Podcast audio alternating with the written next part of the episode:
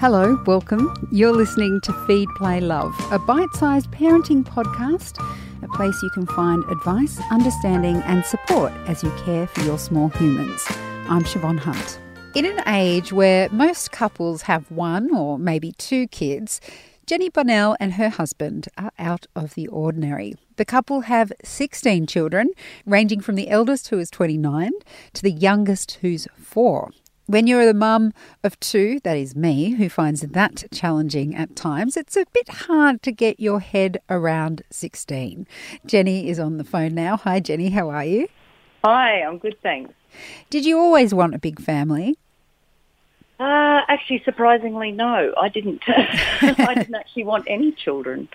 Wow, um, from none to sixteen. That's a bit of a difference. it is, but it was, you know, it turned out to be something that's been an amazing blessing to me. So, um, yeah, I'm so glad that it's happened. so, when did you decide? Like, when did it become apparent to you that you were going to want to keep having children? Because a lot of people, they get to one, they say, should we have two? Then they're two and they think, shall we have three? And, you know, there's always a moment where they're thinking, oh no, that's enough. I'll stop now or I want more. Like, did, was there a moment where you realized that you were going to keep going? Um, I think for most, you know, from what I've heard for a lot of women, they, they have a moment where they think, yes, I'm absolutely done and I'm, you know, I'm happy with where I am. Um, and I've always been very grateful for each child that, that we've had, but I've never had that feeling yet. I've always sort of been thinking, wow, you know, this kid's just so amazing and, and I love them so much. I wonder what the next one might be like. so, and I'm kind of like, it's kind of, you know, having the full set. and, and how do you plan when you're having a, a family that just keeps growing? I mean, if you don't know where you're going to end, how do you uh, work out what kind of car you're going to buy, the beds, the house, the size of the house. Like, how did you manage all of that? Well, I mean, you know, we've, we've obviously put on an extension on our house. At one point there, I think we had five children in a two-bedroom house to start with, and then we did an extension. And by that stage, we we thought, oh, we might have a few more yet. You know, maybe another three or four. Um, so we kind of accommodated for that, and you know, in the meantime, we've put in a lot of bunk beds throughout the house. and the same with the car. You know, we started off with the, you know, the Tarago. We moved up to the HiAce, and then we went up to the big 16-seater bus now. So, wow! And of course, you know, you can hear it in my voice. I'm absolutely fascinated with the fact you have 16 kids. Um, does, does it get tiring for you always explaining to people about the size of your family? Um, not really, because I think I've got my own fascination with big families as well. I like to read and um, and watch other big families as well, probably from a slightly different perspective because we're we've already got a big family. Um, so I'm looking at you know, gosh, they do the same thing as us, or oh, that's a great idea. We should try that out in our family. So, but I, I have the same fascination, so it's fine. well, I mean, once upon a time, most people had big families, even though I will say it still sounds like 16 was probably big even then. Um, yep. why do you think, I mean, what do you think it is about big families that is attractive to people who still do it? And fascinating to those who don't? I think you know you you you will end up with the amount of children that you're made to have. Um, so, you know, if you, you in your mind you might think I only want a small family, you might end up with a big family regardless because that's where you're supposed to be in life, and vice versa. And I just believe that you know you just have to kind of embrace where you are, and um, it's individual, I guess. You know, if you if you want a big family or not. And do you get funny looks when you go outside? You know, people talk about having twins or triplets and getting um, strangers coming up to them saying, "Wow, you know, how are you managing?" Do you get that kind of attention as well? Um, look, if I've only got a couple of the kids out with me, no. But you know, if you take the full crowd out, yes, you, you know, sometimes I'll get one of the little kids come over and they'll tap me on the shoulder and, and they'll say, "Mum," and I'll go, "What?" and and they say, "Mum, they're counting us again."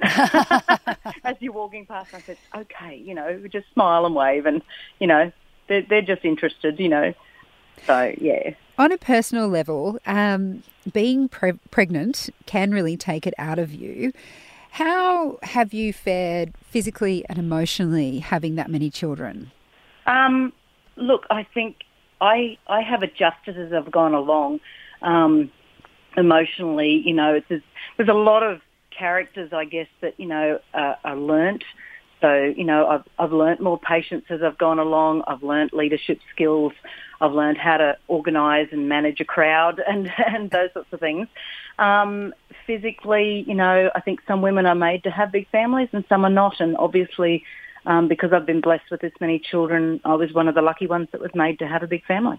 Did you ever get morning sickness? Absolutely.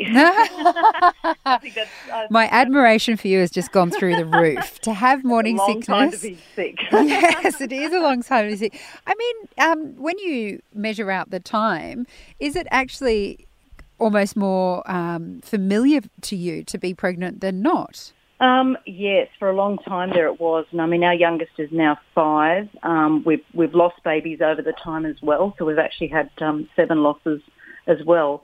Um, and but it's been a, a, few years now since I've fallen pregnant, and and and I do struggle with that. Um, it's a big adjustment, and you know, it's sort of slowly moving into a new season of life, and as grandchildren come along, um, yeah, it's, it's it's it's a little bit confronting at times. And I guess um, these are practical questions that I'm sure people would want me to ask you. So if you can bear with me. Yeah, you're right. How often do you do the washing? Well, never if I can get somebody else to do it. um, but you know, every every day we would put on at least three large, like mega loads, like 10, 10 kilo plus loads. So I guess, um, you know, that's that's a lot of washing in a week. Uh huh. Yes. Yeah. and I imagine as well it's expensive. Is it hard to do you have pretty strict budgets with what you can spend and when you can spend it? Yeah, I mean I don't think you could run a family this size without a good budget. Um, and it does get tight from time to time, but my husband Ray does an amazing job at um, supporting us all.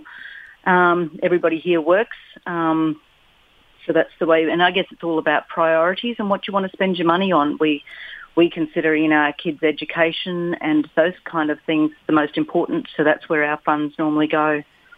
Now, I struggle to get time with one of my children on their own, and that people talk a lot about the the benefits of one on one time with your children. Is that even an option for you when you have so many? Oh, absolutely. And again, it's about prioritising and being intentional with your time. Um, I will find any opportunity to spend some time with each child each day.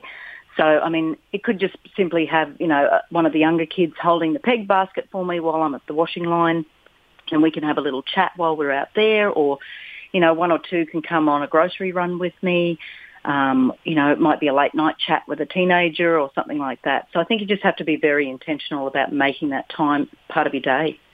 You you must be the most organised woman in Australia. Do you feel like you are?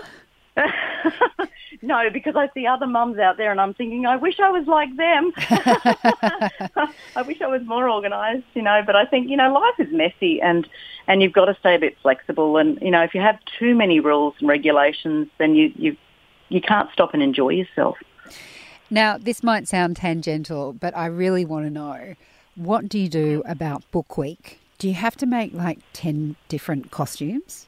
I had done in the past. Oh, mate. um, this year, I I, um, I gave myself a break and I and I bought a few a few costumes uh, for some of the kids. But yeah, there've been many years where I've sat there with a sewing machine late at night. Um, and then, of course, you know, the little ones that weren't at school at the time would, but we want to be a ninja too. So I'd be, you know, it wouldn't be just one ninja costume, it'd be four. Or, you know, there's a lot of sewing that used to go on. What do you, what do you think um, people with smaller families can learn from the kinds of strategies you have to employ with a large family in terms of you know keeping it all together and the the wheels moving? I guess. I think um, all families can learn from each other, um, regardless of their size. I think you know as as a mum, you know, we're we're all doing the same thing. I just might do it a few extra times over but we're, you know, we all sort of face the same trials and the same joys. And um, so I think, you know, we've got to be very open to learning from, from each other.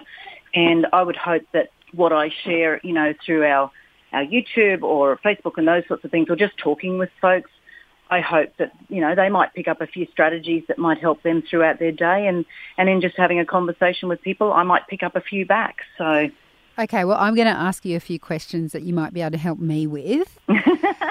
how did you how do you deal with fussy eaters? Fussy eaters. Um, we're not a restaurant here, so one meal gets made. Um, if you don't like what's on the menu, um, you know, we, we might adjust a little bit, you know, leave a sauce off or, or something like that. But other than that, you're welcome to have some toast, some noodles or some cereal, and that's it. I love it.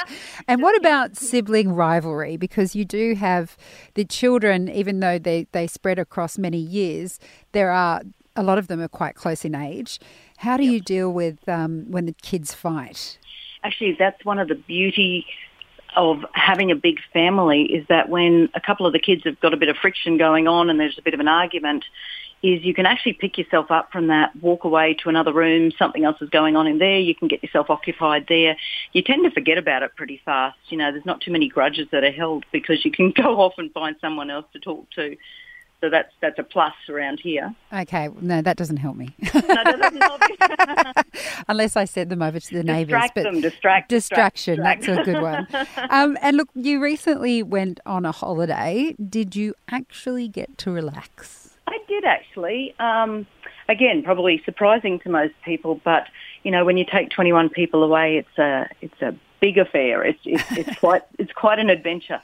But I think um, what made it possible for me to have some time to relax is I got organised prior to going. So I actually went on to a site called booking.com and I organised the whole holiday through there and um, it took all the stress out of it so I could actually go and I got time to, you know, um, watch a movie with hubby and we had swim in the pool and it was really nice. I totally enjoyed it. oh, fabulous. Well, Jeni, thank you so much for speaking with us today and, and sharing the stories about your family. Oh, you're more than welcome. Chat anytime. Cheers. Thanks, Jeni. That's Jeni Bonell. She is a mum of 16 kids. Feed, Play, Love is a babyology podcast produced by Debbie Ning and presented by me, Siobhan Hunt.